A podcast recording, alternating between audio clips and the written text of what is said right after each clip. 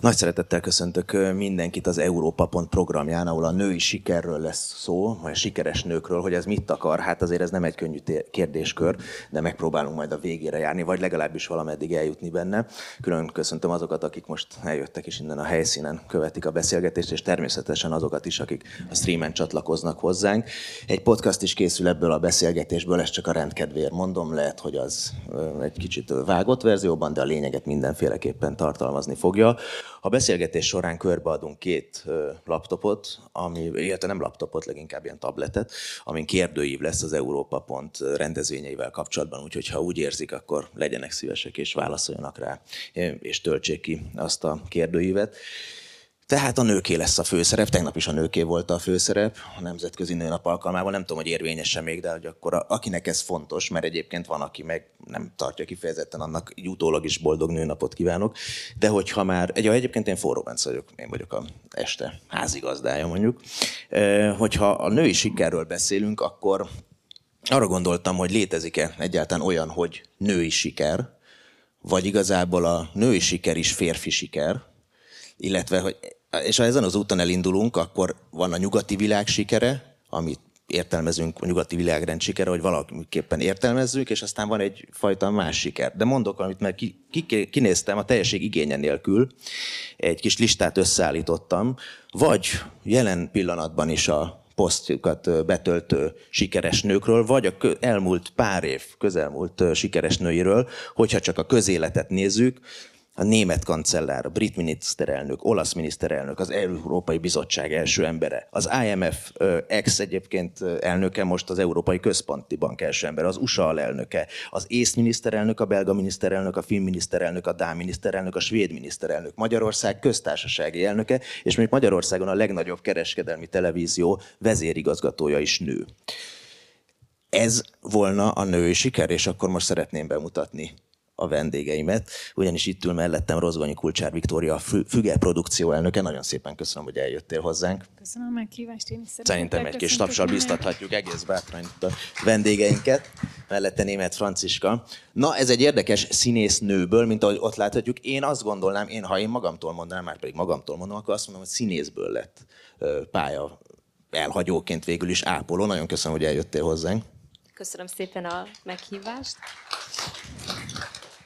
K. Horváth Zsolt, a METU művészeti karának egyetemi docense, hogy ne csak én legyek itt kakuk tojás a színpadon. Köszönöm, hogy itt vagy velünk. Köszönöm a meghívást. És Varda Beáta, dramaturga, trafó ügyvezető, igazgatója. Szintén nagyon örülünk, hogy itt vagy. Most akkor én is azt mondom, amit az előttem szóló három, hogy köszönöm szépen. Franciskához mindjárt visszatérünk erre a színésznő színész kérdésre, de lehet, hogy ezt egy mondattal el lehet intézni. Viszont az eredeti kérdés, a felvetés az, hogy ez a siker, ez, ez női siker, vagy ez egy abszolút értékű siker? Vagy nyugaton ez a siker, és egyébként meg más történelmi fejlődési országokban az a siker, hogyha egy nő ránéz egy másik férfira, aki nem a férje, akkor nem kövezik halára mondjuk. Tehát a, a siker definícióját kutatva, szerinted, Vikim? Hát őszintén szóval még nem kutattam a siker definícióját.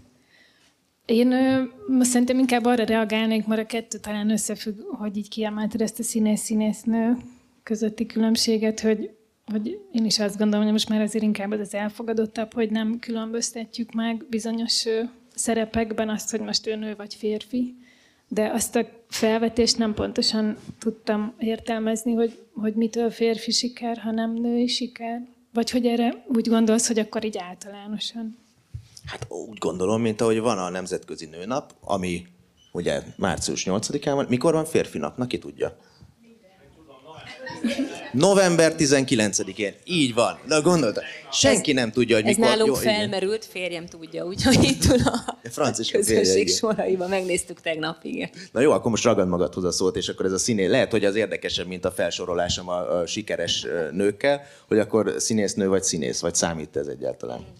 Hát a, a, egy, egy, egyből azzal kezdeném, hogy nálam ez a színésznőből bármi, szóval azért a színész az én esetemben az, az egy elég ö, erős, eufemisztikus megjelölés, tehát egy sorozatban szerepeltem, maradjunk annyiban, de nyilván ez azért ö, általában így csapódik le, meg ez így, így, így szokott rövidülni, hogy színészből lesz valaki ápoló, de ezzel én nem nagyon azonosítom magam ezzel a szereppel. Ez egy epizód volt az életemben, amiért hálás vagyok. Érdekes volt, nagyon jó volt, és elég, elég is volt annál inkább tudom magam azonosítani ápolóként, és bizony azt, a, aki ismer, akár így baráti, családi körben, akár dolgozik velem, azt tudja, hogy én az ápoló nő kifejezést azt nem nagyon ejtem ki a, a, a számom. Tehát ha most egy szakmára vetítve kell, hogy mondjuk ezt, akkor én az ápolással tudok inkább példálozni, és én, én az ápolót használom következetesen.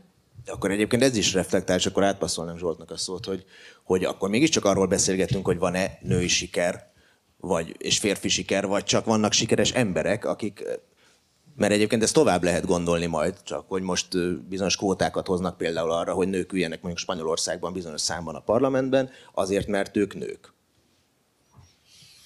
Hát ahhoz, hogy erre tudjak válaszolni, tulajdonképpen ezt azt kéne tisztázni, hogy mi a siker, vagy mit tartunk sikernek. erre te tudod a választ? Hát nem tudom a választ, szerintem, illetve sokféle válasz van. Mondok egy olyan választ, ami valószínűleg nem találkozik a többségnek a erről szóló gondolkodásával. Volt egy Mezei Árpád nevű művészetfilozófus, aki a 60-as vagy a 70-es években azt írta, hogy szerint a siker az nem más, mint emberek dialogikus társulása, vagyis hogy azt jelenti, hogy nem csak azt jelenti, hogy emberek úgy tudnak egy közösségben élni, hogy, hogy elviseljék egymást, szeressék egymást, hanem hogy együtt is tudja kreatív módon működni, vagyis hogy az együttességnek van egy olyan típusú megélése, ami szerintem nagyon sikeres, és nagyon ritkán sikerül valójában. Na most ez nem, nem a mai, de vagy nem a modern társadalom klasszikus, vagy a kapitalizmusnak a klasszikus sikerfogalma, ami feltesz valamilyen célt, ami elsősorban közélettel, munkával, családdal és ezekkel a, ezekkel a fogalmakkal kapcsolatos. Ezzel lehet dönteni, hogy ki melyiket szeretné, szóval azért mondom, hogy nem dönteném el igazából, hogy mit értünk itt siker alatt. Ha ebben a visszatérve az eredeti kérdésedre, hát nyilván ha a női sikerről beszélünk, akkor én azt gondolom legalábbis, vagy azt veszem le a kérdésből, hogy inkább erre a második értelemre vonatkozik, vagyis hogy egy modern kapitalista társadalomban mit számít, mi számít sikernek, mit ismernek el sikernek, mi az, amiért megveregetik a vállunkat, illetve mi az, amiért megveregethetjük mi a saját vállunkat. Ezen belül nyilván a, a női életpályák vagy a női karrierutak megkülönböztethetők, szerintem. Most ez nem kapcsolódik ahhoz, hogy tehát a felsorolt neveket, vagy szóval ez nem, na, szóval nem mondanám azt, hogy ezek egyértelműen siker. Nem tudom, hogy ők, nekik volt, mik volt az, mi volt az ambíciójuk mondjuk, nem tudom, kamaszkorukban, vagy fiatalkorukban. Tehát, hogy valóban azon a pályán mozognak, amelyet kitűztek maguknak célul. Ha igen, akkor valószínűleg ők úgy értékelik, hogy ez siker, és lehet úgy tekinteni rá, mint hogy a politikában mondjuk hagyományosan meglehetősen kevés, vagy gyakorlatilag nem voltak nők. Ehhez képest az, hogy ez arányszám nőtt, ez természetesen pozitív elmozdulás. De ez még önmagában persze nem tartalmi, tehát ettől egy női politikus is lehet rossz politikus, de természetesen maga a tendencia, az szerintem is jó és támogatandó. De a te a siker definíció kérdéskörbe szeretnél beszállni, vagy inkább valami Én más beszállok, van? mert hogy muszáj azt mondanom, hogy én a magammal kapcsolatban ez a gondolat sem merült föl bennem, hogy siker vagy sikertelen, hanem én azt gondolom, hogy az emberek teszik a dolgukat, vagy jól, vagy rosszul. És ez a legfontosabb, és abban, amit a Zsolt mond, abban sem biztos, hogy mindig egyetértek. Én azt gondolom, hogy vannak karrierutak, amik nem inkább férfi vagy női, hanem azt gondolom, hogy vannak egyéni emberhez kötött minden karrierút és minden lehetőség, és hogy én nem szívesen beszélnék női sikerről, meg, meg sikerességről így általában. Mikor... Mert nem tudom, hogy mit jelent. Hát igen, az életutak, de, a, de a, és akkor vegyünk elő egy ilyen sztereotíp, sztereotíp sikerességet a női vonalon, vagy az női életpályán, mert van az egyik része, ami a szakmai életút, és van a másik, az otthon melege, a gyerekek felnevelése, és az, amit szintén nagyon sok nő úgy gondolja, hogy a beteljesüléshez hozzátartozik, van, aki számára nem, nyilván az is teljesen elfogadható, viszont a kettő összehangolni azért az nem könnyű feladat, de van, aki ezt például megtette sikerrel, ugye, ezen a szón most lovagolni fogunk szerintem azért egész este. Tehát az, és azért ennek a, ez az egyensúlyozás, ez, ez nem lehet mindig könnyű feladat. Ebbe szívesen beszállok, megszólítva érzem magam. Igen, szerintem én abban egyetértek Beával, hogy a siker az szerintem a mi szakmánkban biztos, hogy nem merül fel így a független előadó művészet területén, hogy mi is ez a siker. Nekem az valójában valami csillogás, meg vakuk villanása, meg flitterek, és ez, ez mind nincs pont abban a munkában, amit mi csinálunk, mert mi nagyon a háttérben dolgozunk, és talán pont ez a feladatunk, hogy másokat helyezzünk rivalda fényben, és hogyha ezt jól csináljuk, szinte láthatatlanul, akkor az a mi személyes sikerünk. A, amit említettél, hogy ilyen család kontra munka, abban nekem tényleg van egy ilyen személyes sikerélményem, de az így a saját vállam beregetése, így amennyire van erre lehetőségem.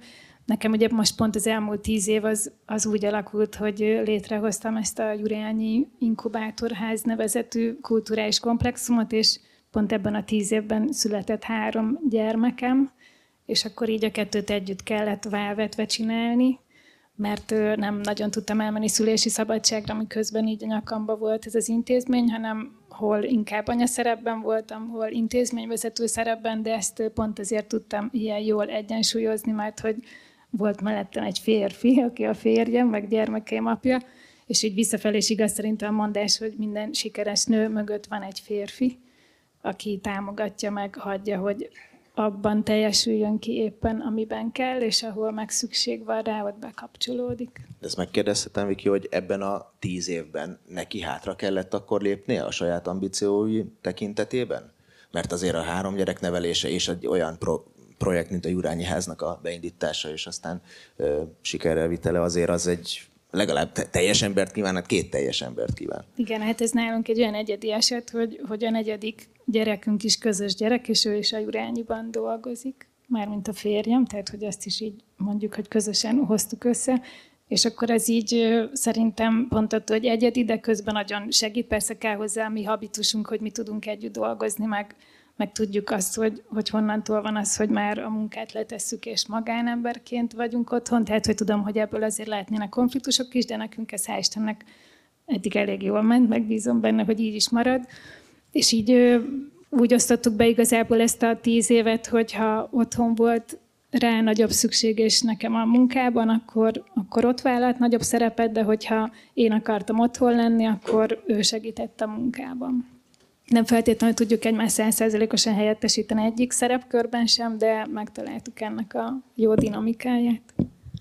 Franciska, egy kicsit mesélj a te életutadról, a pályádról, mert, mert azért az egy olyan érdekes fordulat, amiből hallunk jó párat, nevezetesen mondjuk egy általánosítva ilyesmit, hogy egy felső vezetői pozícióban egyszer csak az embernek egy ilyen, neked nem, de amúgy meg mondjuk egy életközepi válságnál azt mondja, hogy oké, okay, akkor ebből elég, hiába a milliós fizetés, akkor lemegyünk és mangalicát tenyésztünk. Ez most egy konkrét példa volt, mert két nappal ezelőtt egy mangalica tenyésztő hölgyel beszélgettem, aki ott hagyott egy ilyen munkát.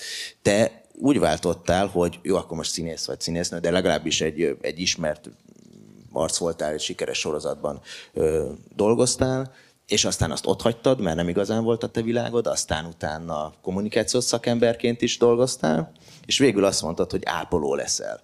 Ami azért egy nagy váltás hogy ha már csak azt nézzük, hogy mondjuk el kellett adni az autót, meg azért sok minden igényből, de oké, okay, most ezen csak úgy vállat vonunk, de azért kíváncsi vagyok, hogy hány ember teszi meg azt, hogy ilyen, most nekem van egy ilyen életnívom, és van egy másik célom, és akkor azt mondom, hogy oké, okay, most a negyedéből fogok megélni, és akkor lehet, hogy még sokat mondtam.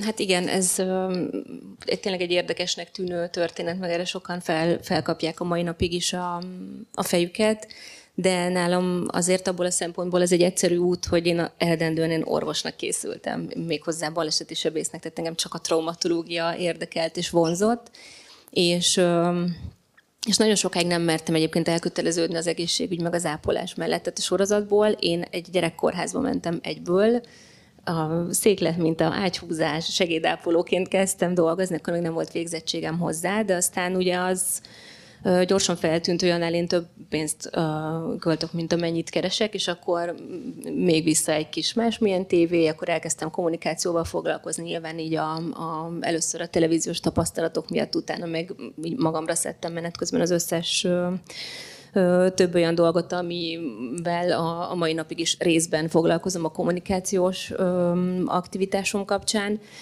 De az utolsó munkám, mielőtt tényleg száz százalékban beleálltam abba, hogy ápoló leszek, az egy kommunikációs igazgatói munka volt. Egyébként pont egy EU-s projekten, az Iskola Gyümölcs programnál voltam kommunikációs igazgató, és ott, ott lett nagyon elegem. Tehát ott, ott mondtam azt, hogy annyira nem vagyok önazonos ebben, hogy, hogy, hogy itt most kell húzni egy vonalat. Én akkor közelítettem a 30. születésnapomhoz, és akkor mondtam, hogy jó, most még itt nincs gyerek, nincsen semmi olyan dolog, amit ne lehetne borítani, és akkor itt még lehet, lehet egy ilyen nagy újrakezdést tenni, vagy, vagy, vagy vállalni, és, és nekem egy felszabadulás volt. Tehát az, igen, járt anyagi áldozatokkal, de amikor az ember azt mondja, hogy most akkor beleáll abba, amire mindig is vágyott, az egy, az egy végtelenül felszabadító ö, dolog, és én megtehettem ugye ezt akkor, akkor még, úgyhogy nekem a legjobb döntésem volt. Nyilván nem, nem volt mindig könnyű, de akkor, tehát nekem ez akkor nem, nem volt gond, vagy nem volt probléma. Most sokkal kevesebb lett a, a pénz, mert nagyon-nagyon akartam már um, kórházba menni, végzettséget szerezni, egyáltalán foglalkozni ezzel, úgyhogy nekem így könnyen ment. Zsolta írtál egy könyvet, a Bundátlan Vénusz az a címe. Ami érdekes, a, a szörtelenítést járja körül, de hát most ugye ez egy ilyen nagyon triviálisan hangzik, hogy szörtelenítés, de hát ennek azért van egy, egy kultúrtörténeti vonatkozása, és olyan értelemben szerintem mindenképpen kapcsolódik a mai beszélgetésünkhöz, hogy a társadalom mit gondol arról, hogy valaki szőrös vagy szörtelen, mikor lehet az, mikor nem lehet az, mikor jön el az a pillanat, hogy én akkor is megengedem magamnak, hogyha mondjuk a társadalom szemében ez más üzenetet hordoz. Ilyen értelemben a sikerhez ez kapcsolódik, hogy mit gondol a társadalom a sikerről, és az egyén számára mi a siker, ami nem feltétlenül minden esetben találkozik. Hát igen, nem, nem feltétlenül esik egybe. Uh, tulajdonképpen a kérdés az valóban, tehát a kérdésben valóban van analógia, tehát az, hogy uh, tulajdonképpen a könyv kiinduló pontja az nagyjából az volt, hogy uh, hogy a reklámokból unos, untalan halljuk azt a fordulatot, hogy a tested a tiéd, és csinálj vele azt, amit akarsz, majd utána kb. 1500 különböző javaslat, vagy nem is tudom, érkezik arra, hogy mit kellene megváltoztatni ahhoz, hogy menő legyen, szexi legyen, sikeres legyen, vonzó legyen, és a többi, és a többi. Vagyis ilyenkor az ember elgondolkodik rajta, hogy akkor is, mondjuk nem társadalmi tudományokkal foglalkozik, hogy jó, jó, de ha az enyém, akkor miért kellenek hozzá ajánlások, vagy miért kell ezt a millió normát vagy szabályt betartani hozzá, és nekem ez miért kell megvásárolni, mint én 60 ezer féle különböző terméket, hogy ezt a fajta egyébként láthatólag külsőleg előállított szépségfogalmat valahogyan, szóval ehhez valahogyan illeszkedni tudjak. Szóval az analógia pedig az valójában, hogy igen, a, a külső megjelenés, a, és itt nem csak a, a fizikai megjelenés, hanem tulajdonképpen a kellem, ahogy valaki beszél, amilyen választékosan ki tudja magát fejezni. Tehát aki járt már munkainterjún, az pontosan tudja, hogy ott a, az ápolt megjelenés és az alkalomhoz illő öltözködés, és a többi, és a többi, ez mennyiben, hát nem garantálja, vagy nem szavatolja, de valamennyire azért körülírja az, hogy sikeres lehet-e az ember, vagy nem. Tehát ez az úgynevezett első fellépés, vagy első benyomás, ez meglehetősen sokat számít. És tulajdonképpen a kérdés, most visszakanyarodok az első körös kérdéshez, tehát hogy valójában mi a siker, vagy mit jelent az, hogy én azt gondolom magamról, vagy bárki azt gondolja magáról, hogy megfelel ezeknek a normáknak, hogy ez a kettő egybeesik-e, vagy sem. Tehát az a választás, az, tehát amikor valaki azt mondják, hogy külsőleg sikeres, de és mondjuk nem tudom, számtalan szépirodalmű vagy filmes példát lehetne mondani arra, amikor az szól, hogy van egy nagyon szép felszín, ami megfelel tulajdonképpen erről kívülről adott sikerfogalomnak, ugyanakkor, hogyha mögé nézünk, akkor látjuk, hogy a háztartáson belül mondjuk milyen egyenlőtlenségek vannak, akár például a házi munkában, milyen belső feszültségek, érzelmi feszültségek vannak adott esetben, ami nem biztos, hogy kívülről érdekes lehet, tehát hogy lehet, hogy megfelel ennek a nagyon sablonos sikerfogalomnak, ugyanakkor a mindennapi életben, tehát az, aki abban abban a millióben, családban, vagy akár a munkahelyi környezetben, ahol az illetővel együtt dolgoznak a többiek, az nem biztos, hogy ugyanazt mondanák róla, hogy hát lehet, hogy úgy néz ki, hogy nagyon sikeres, de valójában egy borzasztóan toxikus környezetet előállító, rettenetesen kellemetlen személy. Ezt is mondhatják róla. Ez nem biztos, hogy benne lesz ugye a, a, a sikertörténetben, meg ez, sőt, ennél úgy mondanám, ezek általában kimaradnak ezekből a sikertörténetekből, és tulajdonképpen ez a könyv is valahogy azt próbálja megfeszegetni, hogy egyáltalán vannak-e saját választásaink, mik a saját választásaink, és hogy a saját választásainkat csúnya szóval mennyire preformálja, vagyis mennyire készíti elő az a társadalom, amiben élünk. Nem tudom, most válaszoltam a kérdésre. De szerintem egyébként sok, sok oldalról meg, megközelítetted ezt a kérdést. Hát mindenki más, Zsoltól rajtad hogy mindenki másnak szól egyébként, de akkor most beához fordulok először, hogy ti éreztétek valaha azt, hogy, hogy hátrányt szenvedtek, amiatt, mert nők vagytok az érvényesülésben? Én nem gondolom, hogy, hogy találkoztam volna ilyen direkt reakcióval. Viki? Én sem, sőt, kicsit kapcsolódva ahhoz, amit mondtál, egy kicsit most én is azt érzem, hogy van ez az egyensúlyra való törekvés minden platformon, és hogyha mondjuk van egy esemény, és ott zömében férfi igazgatók vannak, akkor nagy esélye hívnak meg minket a beával, hogy egy kicsit javítsuk az ivararányt, mert hogy például a fővárosi színházaknál is még nagyon kevés a női igazgató, és egy kicsit ez szerintem most inkább előnyünkre válik, ha lehet ilyet mondani, hogy, hogy most tényleg van egy ilyen tudatos törekvés arra, hogy ne diszkrimináljunk azért, mert hogy nő és nem férfi, hanem mindig legyen ugyanannyi nő, mint amennyi férfi bizonyos helyzetekben. De, hát ez is diszkriminálás. Alapvetően igen, csak, csak pozitív, ez pozitív. De a kérdés az, hogy jó, menjünk végig ezen a körön akkor most, Franciska, az, hogy te érezted-e ezt valaha? Akár korábban, akár most, a, most ápolóként. Ó, igen. Abszolút. Ápolóként kevésbé, de amikor elkezdtem komolyabban vállalkozni, vagy a vállalkozásommal foglalkozni, ez egy egyszemélyes KFT volt, és elég hamar lettek viszonylag nagy megbízásaink, rendezvények, meg, meg voltak nagyobb ügyfelek, és akkor 24-25 éves voltam, körülbelül hasonló megjelenéssel, mint, mint most, úgy beülni egy tárgyalóasztalhoz, nagyvállalathoz, 10-20 évvel idősebb felsővezetőkkel, sok szerencsét az első két alkalommal nekem ott azért elég, elég keményen le kellett tennem a, a, az asztalra mindazt, ami ahhoz kellett, hogy a bizalmat kiépítsem. Én nagyon-nagyon-nagyon éreztem ezt. Akkor kifejezettem, most már azért kevésbé, de, de akkor, tehát ilyen 24-5 éves vállalkozóként, hú, nekem kegyetlen nehéz volt. Ti éreztek egy, egyfajta ambivalenciát a, a társadalom üzeneteiben olyan értelemben, meg tekintetben, hogy egyrészt van egy ilyen óriási egyenlőségre való törekvés, amit Viki is mondott, hogy mindenben akkor legyen egyenlő a két nem, és ha két nemről van szó, de másfelől pedig azért bizonyos szituációkban ne legyen egyenlő. Tehát mondok egy, egy példát. Én nagyon szeretem a teniszt. A teniszben a legnagyobb tornák az a négy Grand Slam torna az évben, nem most erre fölösleges kitérni. A, egyébként tegyük hozzá, és ez egy fontos pont, mesterségesen ugyanannyi pénzt fizetnek a Grand Slam tornákon a női teniszezőknek, mint a férfi teniszezőknek. Máskülönben kevesebbet, mert a női tornákra kevesebb jegyet, vagy olcsóbban adják el a jegyeket, nem érdeklődnek annyian, stb. Ettől még jó a tenisz, én nem azt mondom, hogy a női tenisz. Na mindegy, és ezen a, a Grand Slam tornákon a nők két nyertszetre játszanak, a férfiak pedig három nyertszetre. Tehát a férfiak többet dolgoznak, ugyanannyi pénzért, mint a nők. Tehát ez pozitív diszkrimináció. Tehát akkor mi a megoldás? Bizonyos tekintetben akkor legyen pozitív diszkrimináció, és akkor mondjuk azt, hogy igen, a nők bizonyos okokból kifolyólag élvezzenek elsőbséget, de minden másban, amiben meg szeretnék, abban legyen egyenlőség. És ez egyfajta, én azt érzem legalábbis, hogy egy feszültséget szül a társadalomban. Aki elsőként akar erre reflektálni, azt szerintem tegye meg. De nagyon Zsolt, nagyon bőszen bólogatsz. Úgyhogy... Én, én is nagyon szeretem a teniszt, úgyhogy... ja, teniszt, jó. Az egy külön beszélgetés, meg lehet, de azt szerintem... Egyébként én nagyon szeretem a női teniszt is, de és azzal a, azzal a tendenciával, ami néhány évvel ezelőtt elindult, tehát hogy azonos díjat kapjanak a nők is, mint a férfiak is, most nem mondom, hogy minden vitát ezzel kapcsolatban elolvastam, de olyan nagy vita azért nem volt erről. Szóval nem, lehetett hallani olyanokat, akik ellene voltak, és hogy alapvetően azt mondják, hogy mégiscsak teljesítményelven kellene ezt értékelni, és valóban arról van szó, hogy és ennek igazából nem tudnám megmondani az okát, de hogy valóban sokkal kevesebb jegyet adnak el mondjuk egy női döntőre, mint, vagy nem is tudom, mondjuk akár egy nyolcad döntőre, azt is lehet látni, hogy körbefordul a kamera, hogy mondjuk a tudom én, 60%-a üres a, a nézőtérnek, holott egyébként egészen kiváló teniszezőnők vannak a, a pályán. Szóval, hogy szerintem ezt a, ezt a tendenciát, ha mondjuk, ha mondjuk, hogy férfi szemmel nézzük, ha egyáltalán lehet ilyet mondani, akkor azt gondolom, hogy ezt támogatni kell. Tehát, hogy ilyen értelemben ezeket az egyenlőtlenség, vagy ezeket inkább úgy mondom, hogy ezeket történelmi léptéken mérhető társadalmi egyenlőtlenségeket ezzel a fajta pozitív diszkriminációval szerintem támogatni kell.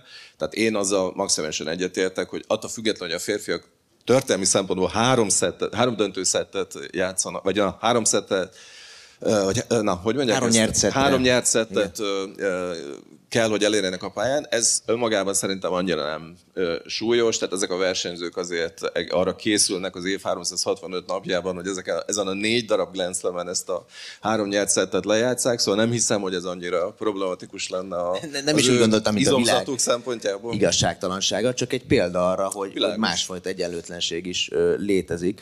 De akkor be hozzád fordulok, hogy, hogy neked mi a véleményed? A, a teniszről nem van a teniszről, nem, nem, nem, az, azzal már nem akarlak. De hogyha kiderül, hogy te is teniszrajongó vagy, akkor egy egész Igen. érdekes irányba tud elmenni ez a beszélgetés. De nem, ha a pozitív diszkriminációval kapcsolatban, illetve az ilyen jellegű teljes egyenlőséggel és azonos megítéléssel kapcsolatban. Én nekem vannak esetek, amikor a pozitív disz- diszkriminációval nincsen bajom, és abszolút támogatom, de vannak pillanatok, amikor azt gondolom, hogy ez nem biztos, hogy kellene, hanem mindenkit a saját maga mércéjével kéne mérni. Tehát, hogyha mondjuk a, odaültetünk annyi ö, igazgatót, ami hogy megfelelő legyen az ivararány, akkor az most egy jó döntés, vagy nem jó döntés, ha csak olyan szempontokat... Tehát mindenki alkalmas arra, amit végz. Tehát olyan szempontból bíráljuk el a, az, hogy valaki igazgató legyen bármilyen pozícióban, hogy férfi vagy nő, vagy hogy alkalmas-e a feladatra. Nem, szerintem ez nem, én nem arra céloztam, hogy az alapján, tehát hogy most nézik a statisztikát, és hogyha négyen jelentkeznek, és abból egy nő és kevés a női színházigazgató, akkor őt fogják megválasztani, csak ilyen helyzetekben látok egy erre való törekvést, de nyilván lehetne az is egy szempont, hogy ki ér rá, és akkor mindegy, hogy most női férfiak elő visszajelzett, de hogy itt most ezt így érzékelem meg, akár beállva mondjuk több ilyen pályázati kuratóriumi helyzet, vagy konzulensi helyzetben voltunk már, és ott most pont a legutóbbin, amikor fiatal tehetségeknek az útját próbálják egyengetni, ott több ilyesmi kérdés felmerült, hogy volt, aki arra próbál törekedni, hogy mindenben figyeljünk arra is, hogy legyen táncos, vagy bábos, vagy színház, hogy tánc, hogy legyen fiú, hogy legyen lány, hogy, tehát hogy annyiféle szempontot próbáltunk már figyelembe venni, hogy azoknak is igazuk volt, akik előbb-utóbb már így beintettek, hogy ne ezt nézzük, hanem a projektet, mert hogy ott projektekkel lehetett pályázni, és hogy, hogy vonatkoztassunk már el mindenféle szempontrendszertől, mert egyszerűen az, az is zsákutca.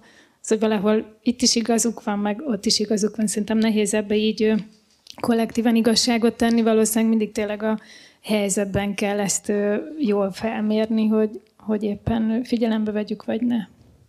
Akkor beszéljünk, igen. Ja, én csak azt akarom mondani, közben az is nagyon furcsa és tanulságos, hogy mondjuk azok az intézmények, amiben a- akár a Viki, akár én dolgozom, sokkal több a nő, mint a férfi. Tehát vannak ezek a hagyományos karrierutak, vagy nem tudom, szóval, hogy női szakmák, vagy férfi szakmák. Szóval ez mégiscsak van egy ilyen furcsa ki. Jó, én Nem átadom. csak eszembe jutott valami.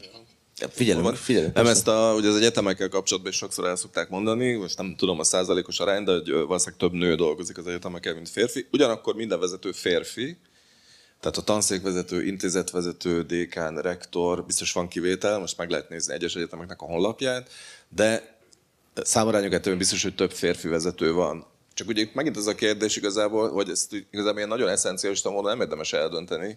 Aki dolgozott már egyetemen, az tudja, hogy vezetőnek lenni nem egy ajándék igazából, mert hogy nagyon meg van kötve a keze, tehát az a gúzsba kötve táncolásnak a klasszikus esete. Tehát ez, mondom, ez nem egy ilyen, hogy akkor ez a jó, az a jó. Szerintem van egy tendencia, amit érdemes támogatni, de meg kell nézni mindig az egyes esetet, tehát egyetértek tulajdonképpen itt a hozzászólókkal, hogy meg kell nézni, hogy valójában ez ne csak egy formális dolog legyen, hogy akkor ki lehet pipálni, és a statisztikába be lehet majd írni, hanem hogy ez egy valódi döntés legyen, és valóban legyen értelme annak, és valóban hozzáértő legyen az, aki ezt csinálja.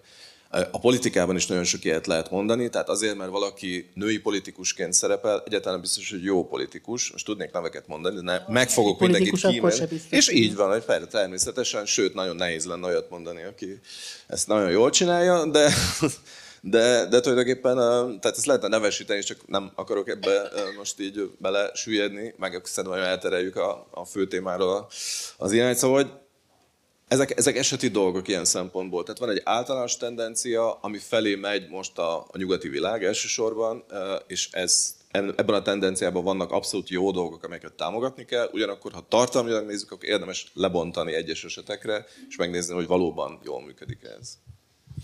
Most két olyan nő is ül itt a színpadon, aki vezető pozícióban van. És akkor Zsolthoz egy picit kapcsolódva, azért kevesebb a női vezető, mert nehezebben tudnak eljutni ebbe a pozícióba, vagy úgy általánosságban véve a nőknek kevesebb ambíciója van ilyen pozícióba eljutni. Mert tudjuk, hogy mivel jár mondjuk. Mennyi idővel, milyen út kell ahhoz, hogy oda valaki eljusson, és aztán, hogy ott maradjon. Mondjuk a ti esetetek egy picikét más, most nyilván, mint említett mondjuk politikusok helyzete, de azért mégiscsak sok minden fölött diszponáltok. Viki, erről az oldalról aztán átugrunk be ahhoz, mert ő is Hát az én helyzetem szerintem elég sajátos, mert én nem szeretem például ezt az igazgató kifejezést a saját tekintetemben, mert hogy az igazgatót ezt mindig úgy kinevezik, engem meg végül senki nem nevez ki, mert én egy olyan intézményt vezetek, amit én hoztam létre, és ez inkább nyilván egy ilyen, egy személyes ambíciónak se hívnám, mert hogy, hogy inkább valamiféle misszió, hogy, hogy nekem volt egy elképzelésem, talán ez pont el is hangzott, hogy milyen, tehát hogy azok, akik most éppen egy siker helyzetben vannak, azok ilyen életutat akartak-e. Ez az én esetemben teljesen helytálló, mert hogy én nagyon tudatosan már ilyen 18 éves koromtól egy kulturális intézményt akartam létrehozni, és akkor az, hogy az éppen ilyen lett, az meg nyilván azért lett ilyen, mert hogy elkezdtem figyelni ezt a közeget, amiben akartam valamit csinálni, hogy olyan legyen, amire igazán szükség van, tehát hogy ez ne egy ilyen saját ö, személyes ambíciónak a megvalósítása legyen, hanem, hanem tényleg valami hasznos ö, dolog legyen. És akkor ilyen formán ö, én azért ülök ott, mert hogy én találtam ezt ki, és én hoztam létre, de senki nem kért rá, tehát hogy nem az van, mint mondjuk a BNL, aki egy fővárosi fenntartású intézmény élén áll, és őt úgy kinevezi éppen az aktuális városvezetés, az megint egy más helyzet. Ezt csak elmondtam, hogy az a személyes történetemben azért egy kicsit így, így egyedi, és nem tudom, hogyha most éppen egy férfi akart volna létrehozni egy ilyet, biztos ő is ugyanúgy létrehozhatja, de ez végül is így alakult. Bea és nála. Én azt olvastam több interjúban is nálad, hogy, hogy bizonyos értelemben terhes ez a pozíció, a sok adminisztratív munka miatt, meg a, van egy olyan része a kreatív munkának, amit ezzel elvesztettél, de hát mégis te csinálod azért, mert Na miért? Mert egyébként mások nem pályáztak olyan sikeresen, vagy nem akarták, vagy, vagy azért te nagyon régóta vagy ennél az intézményen, és jól ismered a működését. Ennél az intézményen nagyon sokan vannak nagyon régóta, tehát ez nem egy kiemelkedő dolog. Én tényleg nem szeretem ezt, amit ügyvezetésnek hívnak, mert az mert én mindig azt gondoltam, hogy én sokkal jobban szeretem a dolognak a kreatív oldalát, de közben meg azt is értem, hogy egyszer csak valakinek meg kell mondani, hogy jobbra vagy balra. Nyilván attól, hogy én nem vagyok egy ilyen borzasztó lelkes ügyvezető, az ügyvezetésben nem vagyok annyira lelkes, ez a jobbra-balra, itt vannak mindig kanyarok, tehát ezt azért tisztázni kell, hogyha valaki olyan cél tudatosan csinálja. Én nem voltam olyan tudatos soha, mint a, ebben a dologban, mint a Viki. Én nekem volt az életem, vagy mondják, a karrierutamban is van egy csomó ilyen kurvli, vagy kanyar, de azt gondolom, hogy egy pont után meg föl kell tudni azt is mérni, hogy mire képes az ember, mit szeret csinálni, és mit fontos csinálni, és ebben meg a, teljesen ugyanazt gondolom, mint a Viki, hogy muszáj, nem, ez nem jó szó, hogy muszáj, hogy az embernek, hogy is mondjam én ezt pontosan, hogy ne, ne legyen félreérthető, tehát, hogy van itt egy feladat, és hogy akkor azt valahogy meg kell oldani. És közben van, van egy csomó uh, hozzáadott érték, vagy jó pillanat, meg van mindig egy csomó dolog, ami nem annyira kellemes. De ez tök mindegy, hogy nő vagy, vagy férfi vagy, ez mindig így van. Franciska, volt olyan pillanat, amikor, vagy akár időszak, amikor azt mondtad, hogy hát ez a váltás, ez, ez nem biztos, hogy, hogy így, még hogyha mondjuk meg is kellett ugrani, nem biztos, hogy így kellett volna megugrani? Hmm. Vagy, vagy ez egy teljesen egyértelmű életút volt, és igazából az előtte lévő rész volt az, ami egy kicsit egy ilyen kerülő út volt, és minden út idáig vezetett, vagy ide vezetett?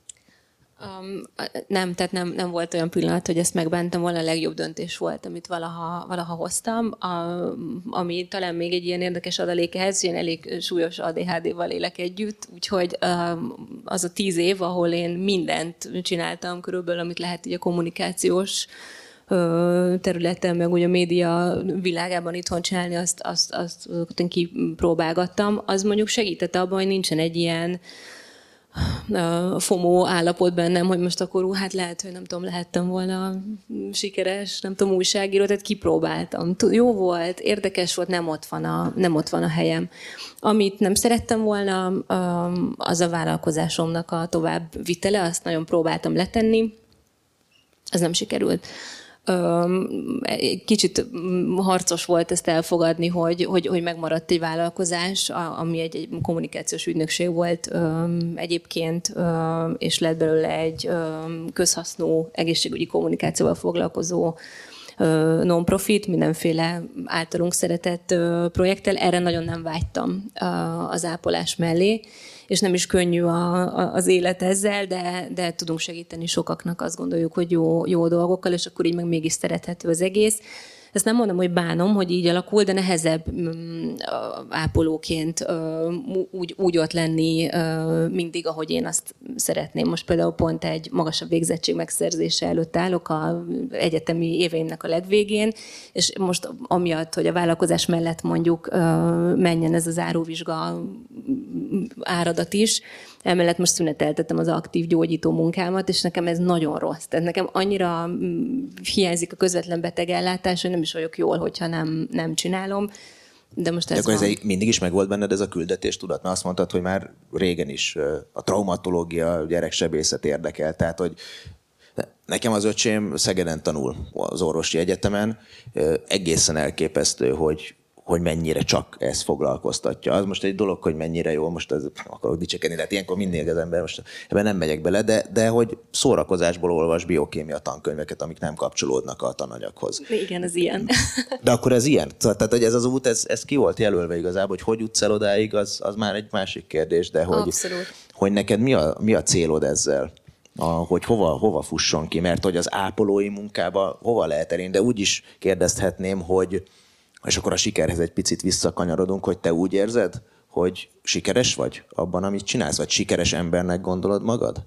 Hú, de nehezet kérdezel. Ugye beszélgettünk itt pont most a, a mostani alkalom előtt is, hogy tényleg mi, mi is az a siker, meg mennyi felől közelíthető meg. Tényleg az a siker előttem, ezt már, már többen és jobban elmondták, ami, ami, ami az egyén számára siker, és amit mondjuk a környezete is tud tolerálni az én helyzetem annyiból talán nem tudom, hogy más vagy, vagy nehezebb, hogy, hogy uh, együtt élek azzal évek óta, hogy egy sikeresnek mondott uh, ápoló és vállalkozó vagyok, és én nagyon nem érzem még azt, hogy ez az, amit én sikernek élek meg. Az ápolás terén azért nem, mert uh, ugye itt nyilván ez egy ilyen élethosszig tartó uh, tanulással járó pálya, ami nagyon jó benne, és az én fejemben van valami, hogy hova szeretnék eljutni, és ezt kommunikálom is aktívan évek óta, mióta ápolóként dolgozom. És miközben mindig elmondom azt, hogy, fantasztikus életpályát lehet befutni ápolóként, elröppent nyolc éve egy munkahelyen, ami egy gyerektraumatológiai, sürgősségi olyan ellátóhely, ahova jön a mentő, és jönnek a szülők, és jön az éget gyerek, és a törött csont, és a, a kisebbek, nagysebek, és én nyolc, nyolc év alatt azért meg, megtanultam, amit ott ápolóként meg lehet tanulni, és utána még eltett legalább két év, amikor már nagyon kényelmesen voltam ebben, de amikor arról beszélek, hogy hát ez lehet menni előre ezen a pályán, normálisabb fizetésre szert tenni, stb. stb., akkor nem hiteles, hogyha, hogyha ott maradok a helyemen azért, mert nekem itt most már kényelmes. És ez nekem egy nagyon nehéz, nehéz dolog volt. Ugye most ezért is az OK képzés után lehet szerezni egyetemi diplomát, utána mesterdiplomát, utána lehet PhD-zni ápolásból, ugyanúgy, mint oly sok minden másból. És és nekem is egy ilyen kiterjesztett hatáskörű ápoló végzettségnek a megszerzése a cél, de hogy ez egy nehéz út. Amíg, az, amíg én ezt nem érem el, körülbelül egy ezt gondoltam ki így az ápolói pálya tekintetében magamnak, addig én nem érzem magam sikeresnek, de azért az ápolásban az egy nagyon nagy siker, hogyha a betegek elégedetten távoznak, hogyha ha, ha meg tudod őket nyugtatni, ha tudsz segíteni, azért ezek nagyon-nagyon fontos sikerek. A vállalkozói siker az a, az, a mi eset, az én esetemben, a mi esetünkben más, azok azért nyilván mérhető dolgok. Amikor látjuk azt, hogy nagyon sokaknak segítünk, akkor azt tudjuk, hogy ez, ez jó, jó és sikeres de az ápolásban nekem ez, ez, ez majd akkor lesz, hogyha, hogyha sikerül azt megugrani, amit kitűztem magamnak. Bea, Én egy picit csatlakoznék, de lehet, hogy egy hogy az a helyzet, hogy szerintem nagyon nehéz minket, vagy nekünk azt, vagy rólunk azt mondani a Vikivel, hogy sikeresek vagyunk, mert mi egy szférában dolgozunk, ahol iszonyatosan nagy problémák vannak, és iszonyatosan nehéz segíteni, vagy azt csinálni, amit mi szeretnénk, vagy úgy csinálni, hogy mi szeretnénk. Tehát a, ez egy ilyen nagyon furcsa helyzet, hogy lehet, hogy ez egy nagyon klassz dolog, hogy oda van írva a nem létező névjegyemre, hogy ügyvezető igazgató, de közben meg azt látom, hogy borzasztóan sikertelen vagyok abban, hogy nem tudom elérni azt, hogy az a mondjuk a független előadó művészeti szféra normális helyzetbe kerüljön Magyarországon. És akkor ez egy ilyen, az még egy plusz belső konfliktus, hogy jól csinálja az ember, pedig miközben tudom, hogy jól csinálom, amit csinálok, csak nem tudok annyit csinálni, amennyit csinálni kéne. Tehát akkor ez igazából nem rajtad múlik? Vagy akkor mindig tartasz egy önvizsgálatot, hát, hogy tudja, hogy Nyilván rajtam is múlik, mert benne vagyok el? ebben a történetben. Viki, hasonlóan érzed? Ezt... Hát nálunk tényleg az van, hogy a fennmaradás az már maga a siker. Tehát, hogy mi kicsibe mérjük.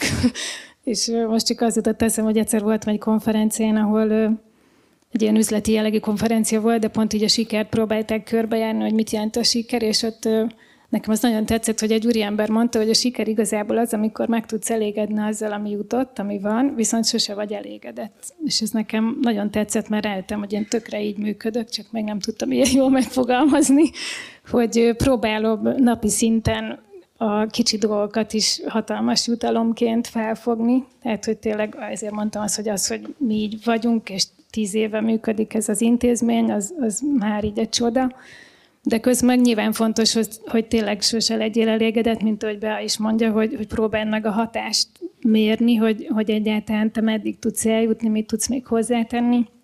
Mert valójában nálunk is az van, ami szerintem akkor az egészségügyben is, mert azért vannak ilyen rokon szálak, vagy, vagy akár az oktatásban, hogy, hogy nyilván a mi sikerünk az tényleg abban mérhető, hogy másoknak segítünk, tehát erre utaltam talán az előbb is, hogy, hogy ez tényleg nem a flitter, meg a csillogás, meg nem a személyes ambíció, és az, az már egy siker, hogyha a művészek elégedettek, hogy a néző tőlünk úgy megy haza, hogy azt mondja, hogy na ez jobb volt, mint a Radnótiban, ahogy neked az, hogyha, hogyha rád mosolyog a beteg. Tehát, hogy ilyen, szerintem ilyen apró kis hópelyhekben mérhető a mi sikerünk.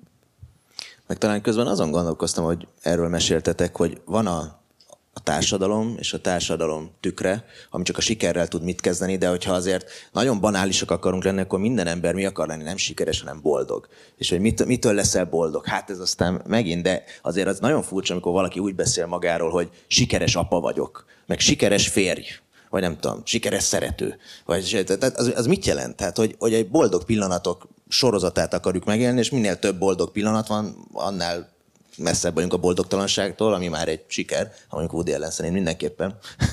De hogy, hogy a, a, a siker, szét lehet választani a boldogságot meg a sikert? Tehát így a magánéletet és, a, és azt a pályát, amin, amin mozgunk? Vagy ez, ez egy kéz a kézben jár? Zsolt egyébként, mint docens, tehát azért hozzád fordulok, hogy azért mit tudsz tudományosan Mit tudok, mit tudok felmutatni? Tudományosan a, boldog, tudományosan a boldogságról, hogy, hogy ez két, két külön út lehet, nem? Hogy van egy ilyen társadalmi szerep, nem is egy, hanem rengeteg, amit játszunk, és akkor van egy, amikor becsukjuk az ajtót, és akkor ott jobb esetben már ritkábban hazudunk magunknak, vagy legalábbis vannak helyzetek, amikor szerintem az mindenki így, így szembe néz azzal, hogy mit mond, meg mit cselekszik, és ez ez lehet, hogy más. Lehet attól még sikeres? Hmm.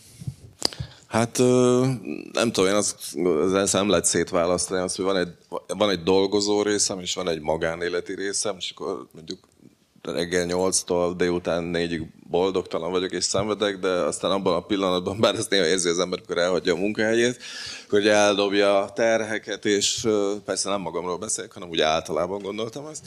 De szóval lényegében szerintem azt nem lehet szétválasztani, tehát hogy a, a kettő megmérgezi egymást. Ha a magánélet nem működik, akkor csökkenni fog a teljesítmény, nem figyel az ember oda, külön. Tehát, hogy ilyen értelemben az, en, az ember egy egészet alkot, ezt nem tudjuk szétválasztani, még akkor is, hogyha azt mondom magamnak, hogy van olyan része, amit mondjuk jobban élvezek a magánéletemnek, mint a munkámnak. Ezt mondjuk mondhatja az ember, de ez ettől függetlenül nem fog elválni egymástól, mint ahogyan az sem válik el, hogy, mint a Bea mondott ez előbb, hogy mondjuk mindent megpróbál megtenni azért, hogy mondjuk a független kultúra vagy a művészetnek az ügye az előre menjen, de vannak olyan strukturális problémák, amelyek jóval fentebb dőlnek el, amelyektől mindannyian szenvedünk, és egyébként nagyon érdekesen kirajzolt az a struktúra, hogy olyanok beszélnek a sikerről, akik vagy segítő szakmában dolgoznak, vagy a független kultúra, vagy az oktatásban dolgoznak. Azt hiszem ez a három így megy lefelé ebben az országban, és nem gondolom, hogy azért, mert mi mindannyian rosszul végeznénk a munkánkat. Akkor ez itt a pozitív gondolom, diszkrimináció, és nem milliárdos vállalkozókat hívtunk, akik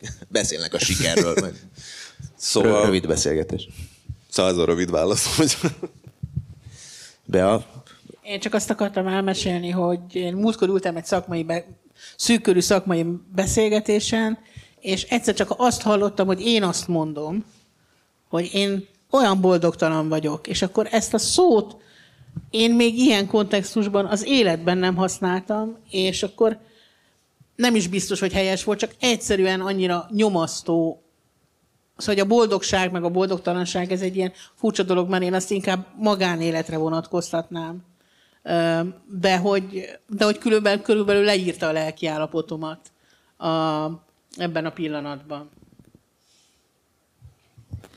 Viki, hogy körbeérjen itt a, a kis kör a, a boldogság. A és pessimista a, kör. A pessimista kör a boldogság és a siker Hát szerintem van kapcsolat a kettő között, de egyáltalán nem, nem azt mondom, hogy nem befolyásolják egymást, de hogy azért nem függnek száz százalékban egymástól, mert én például, hogyha most egy pályázaton nem nyerünk, attól még ugyanúgy tudok örülni otthon a gyermekeimnek, szóval, hogy így de közben tudok annak is örülni, mert boldog vagyok, ha nyer egy pályázatunk, tehát hogy az egy boldogság, az, az végül is, de közben nem gondolok a sikerre, hogy ettől ma sikeresek leszünk, csak úgy megyünk tovább. Szóval szerintem lehet igazából a munkahelyen is kicsit boldognak lenni, meg örülni, inkább így mondom, mert az, hogy boldognak lenni, az annyira olyan általános, az sok összetevős, de örülni lehet itt is, meg ott is. Tehát, hogy a magánszektorban is, meg, meg a munkahelyen is meg nyilván lehet, ha nem is boldogtalannak lenni egy-egy rossz hírtől, de, de rosszul érezni magunkat, vagy szomorúnak lenni talán, ez egy kicsit így nem annyira árnyalt. Rosszul láttam, Zsolt, hogy valami gondolat elindult. Nem, csak azt akartam mondani, hogy én akkor is szoktam néha örülni, amikor nem nyer a pályázat, mert az azt jelenti, hogy akkor mentesülök némi ingyen munkától. Igen, hát a boldogságnak sok útja van. Viszont azt látjuk, vagy azt látom, nem tudom, de akkor mondjátok meg ti. Persze itt más-más életutak vannak, mert hát van, akinek több gyereke is van, és ő össze tudta hangolni a munkát és a magánéletet. De én azért azt látom, hogy ez egy általános probléma itt a 30-as generációnál, hogy vannak ambiciózus, jóra való, egyébként jó gondolkodású, csinos, fiatal nők, akik halálmagányosak. Egyébként most tudnék magam körül egy 5-6-ot mondani, akik, akik egyébként tényleg, és, és ott állnak, hogy nem, nem találnak maguknak. Nyilván azért ott vannak az igények, ahol ahol vannak, hiszen ők maguk is elértek valamit, meg van már egy elképzelésük a világról. Nyilván mást veszi le, máshogy veszi le egy, egy 20 éves nőt a lábáról, más duma, meg más nem tudom micsoda, mint egy 30 éveset, de hogy van, akinek igenis nem sikerül, és nem olyan szerencsés, hogy mondjuk olyan társa van, akivel aki a negyedik gyerek is közös, és, és olyan, olyan projektje van, és ez egy általános problémává kezd válni a, a társadalomban. Ti is találkoztuk ezzel? Miki, hát mondjuk hát te nem mint érintett, hanem tudnám, úgy, hogy úgy... milyen a 30 éveseknek a magánéleti problémája. Nem. Ö, hát szerintem alapvetően most több generációval van sokféle probléma ilyen párkapcsolati szinten, tehát hogy nyilván most annyira, én nem is tudom, hogy hogy lehet most ismerkedni, vagy hogyha nekem most kellene, akkor, akkor hogy fognék hozzá, mert még az én időmben pedig nem is vagyok azért annyira koros, de hogy akkor még úgy, úgy lehetett így offline ismerkedni, és, és akkor tényleg még volt olyan, hogy leszólítottak a villamoson, és sétált veled két megállott, és még akár abból is lehetett valami, de én most azt látom, hogy mindenki füles bedug, telefon nyomkod, és még a megállót se vesszük észre, nem hogy egymást, szóval, hogy egy ilyen egészen más számomra, hál' Istennek idegen, meg remélem, hogy nem is kell majd visszakényszerülnem erre a pályára, de hogy, hogy hát nehéz, én nem irigylem a 30 éveseket sem, mert hogy náluk nyilván az van, hogy már azért nem találnak fogódzót, mint hogy én se így 40 évesen ehhez a fajta világhoz. A 20 évesek meg nem is biztos, hogy igénylik már majd ezt, amit én most hiányolok, szóval, hogy azért így lesznek bajok, de aztán biztos kialakul ennek majd egy új élhető kultúrája is. Akkor menjünk ezzel a kérdéskörrel tovább, hogy ak- akkor még tudtak udvarolni a, a férfiak, és hol vannak az igazi nők, mert ugye mindkettő azt mondja, hogy nincsenek már nők, hol van a nőiség, hol van, és hol vannak azok a férfiak, hát akik még tudtak bókolni, akik még tudták, hogy hogy kell beszélni a nőkkel, és hogy elment egymás mellett valahogy ez. Én ezzel mérhetetlenül nem értek egyet, amit te Én most se. mondasz. Tényleg? Hát akkor, Én abszolút azt akkor gondolom, hogy hallgassátok tök meg a más, szingliket. Tök más, a, tök más a világ, és mások az igények, és mások a körülmények, és én azt gondolom, hogy ez nem jobb, és nem rosszabb, mint ami volt 30 éve, vagy nem tudom, szóval, hanem csak más, és a más az meg másképp működik, ez ilyen egyszerű. Ez, egyébként ezzel én is egyetértek, hogy ez a, nem, hogy volt egy abszolút jó pont, amióta, és hogy minden rosszabb, mert akkor ugye hát már volt itt egy ilyen beszélgetés, mondtuk, hogy már Szokratész is arról panaszkodott, hogy ezek a mai fiatalok, ezek már nem figyelnek úgy, meg nincs bennük tisztelet, stb. De akkor ezt csak én képzeltem be, meg nem tudom, az én fejemben szólnak ezek a hangok, Franciska. Te nem hallasz ilyet mondjuk barátnőktől, vagy de van, van, hogy hallok, illetve én érintett voltam ebben a kérdéskörben éveken át. Én egyedülálló anyukaként tapostam a 30-as éveimnek egy jó részét, és mindemellett sikeresnek mond, szakmailag sikeresnek mondott emberként. Így párt találni, az nem egy egyszerű történet, és amellett, hogy én is ezt gondolom, amit Viki, te is mondtál, hogy tényleg minden sikeres nő mögött áll egy erős férfi, nagyon nehéz olyan, ö, olyan társat találni, akinek az önbizalma és az önértékelés annyira helyén van, hogy el tudja hordozni a, a, a párjának a, a sikerét. Egyébként ez nyilván fordítva is igaz, tehát nők, nők esetében. Ö, de, de nálam végül ez, ez, ez volt a, a, a kulcs. Mondjuk én pontosan tudom, hogy mennyire szerencsés vagyok az, hogy találtam olyan ö, párt magamnak, olyan társat magamnak, aki ezeket a számomra fontos értékeket ö, magának mondhatja, amikből valóban ö, talán kevesebb van ö, valamennyire manapság, de, de, de mi megtaláltuk egymást, és azért azt gondolom, hogy, hogy, ö, hogy van, amit rá, rá kell bízni a, a sorsra egyrészt, másrészt meg igen, nagyon más most már az ismerkedés, mint régebben volt, de például én nem tudom, hogy én a férjemmel hogyan találkoztam volna, hogyha nem az internet segítségével. Tehát nálunk ez azért egy elég fontos közvetítő csatorna volt. Zsolt, szerinted létezik ez a, ez a szakadék, vagy tágul ez, amiről így vagy ássuk hát, ezt, a, ezt a szakadékot férfi és nők között, vagy pedig ez mindig is megvolt? Nevezük jelenségnek szerintem, ne, ne szakadéknak, de, de hát ez van, persze. Hát, és nem is annyira új szerintem, mert hogyha szerintem a Sex és New York című sorozatot, ami 90-es évek végén, 98 vagy 99-ben indult, vagy a Bridget Jones naplóját mindenki ismeri, tehát hogy ezek a populáris kultúrák, ezek a munkái, ezek tulajdonképpen egy létező jelenségre reflektáltak, amelyek egyrészt kiemelték magát a női sikert, tehát az, hogy itt ugye nem nem nyolc osztályt végzett nőkről van szó, hanem magasan kvalifikált, jól kereső, trendi munkahelyeken dolgozó nőkről többnyire, akik, akik a magánéletben a hagyományos szerepeket felmondták. Az, hogy ez mennyire volt szándékos, vagy mennyire nem, azt nem érdemes firtatni most ebben az esetben, de azt láthatjuk, hogy itt tulajdonképpen van egy életformaváltás, és ez az életformaváltás részben nyilván szándékolt, részben nem. Tehát, hogy megnézzük a szex és a végét, akkor olyan, mintha ez kényszer lett volna, de mondjuk ha az elejét nézzük, akkor meg nem úgy néz ki, mintha kényszer lett volna. Szóval ezt nehéz eldönteni, de tulajdonképpen ez, a, amit mondom magyarul, ilyen szingliségnek szoktunk nevezni, ilyen, ilyen nyersen, az elsősorban mondom a nagyvárosi, jól kvalifikált és jól kereső nőket PC-zte ki. Ez nem jelenti azt, hogy hogy mondjuk alacsonyabb vagy rosszabb osztályhelyzetben élő nők esetében nem fordulhat ez elő, de itt, itt azt gondolom, hogy inkább egy strukt, megint egy struktúrális problémáról van szó, ami aztán megjelenik kinek-kinek az életvilágában. Tehát, hogy ők nagyon sokat dolgoznak, és hogy a munka az elsősorban az, ami kitölti az életüket, és persze van, mit este kilenc után a szórakozás is, amelyben valóban új színeket hoztak mondjuk így a magánélet palettájára, de mégis benne van az, amit Magyarországon egyébként annyira nem lehetett látni, de nyugat-európai nagyvárosokban voltak olyan üzletláncok, amelyek este nagyon sokáig nyitva tartottak, nagyon drágák voltak, ahova nem azok jártak vásárolni, akik mondjuk este 11-kor elfelejtettek mondjuk egy liter tejet venni másnapra, hanem itt komplet vacsorákat, ilyen egyszemélyes vacsorákat, meg minden ízét lehetett ott találni, meg nagyon drága borokat, tehát ilyen prémium termékek voltak, ami nagyon látható módon rá mentek tulajdonképpen erre az életforma, erre az életformát űzőkre, vagy ebbe az életformába beszorulókra. Ez mondom megint döntés kérdése, hogy ki melyiket gondolja érvényesnek. Szóval ez egy létező jelenség, ami szerintem a részben a munkavilágával függ össze, illetve azzal, hogy a női karrierminták megváltoznak, illetve a női ambíciók megváltoznak mondjuk a, mondjuk a 60-as, 70-es évektől, és akkor ezt látjuk a 80-as, 90 vagy 90-es éveknek egy ilyen nagyon felfordult kapitalizmusában, ahol nagyon sokat dolgoznak emberek, és, és én értem, a nők is nagyon sokat dolgoznak, és már nincsen talán idejük sem, de szerintem ambíciójuk sem, hogy egy nagyon hagyományos női szerepet testesítsenek meg a munka mellett.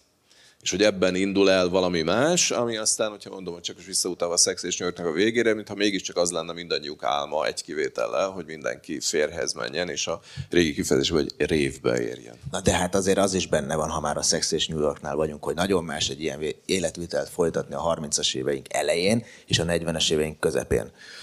Tehát azért ismerjük azt New is, York, amikor... Sőt, ott sem Manhattanben. Men, hát Manhattanben.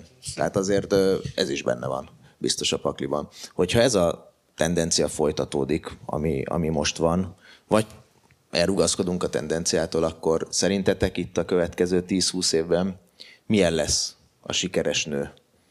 Akár csak itt Magyarországon, vagy itt ebben a nyugati világban, illetve hogyha már ezek a harcok mennek, ami az egyenlőségért megy, akkor mit, mit ér el majd a világ? Persze hát ez most már nagyon teoretikus kérdés azokon a részeken, ahol tényleg arról beszélünk, hogy nem szavazhatnak, nem vezethetnek autót, és mondjuk tényleg kicsit más jogokkal bírnak, mint a férfiak.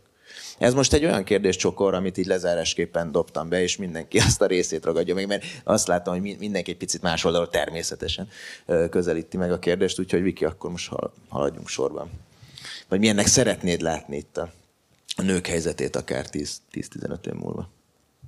Vagy holnap? Hát ez mondjuk egy olyan kérdéscsokor, ami még így jól lenne gondolkodni, legalább még három Ke- kezdjük, lenne kezdjük onnan? De, de hát nem tudom, szerintem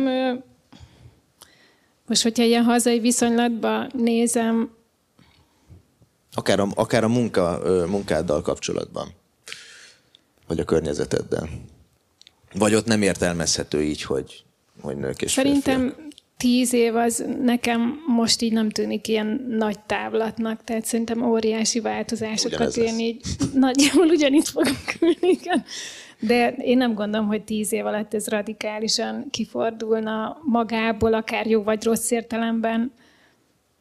És én igazából csak így mondjuk, hogy ez az én befejező mondatom, hogy, hogy én továbbra is azt gondolom, hogy ennek a jó egyensúlyát kell megtalálni, talán az a téma, amit így próbáltunk innen-onnan körbejárni, hogy, hogy most törekedjünk-e direktbe egy egyenjogúságra, vagy, vagy inkább a szakmaiság döntsön, valahogy ezek a kérdések azért így felmerültek.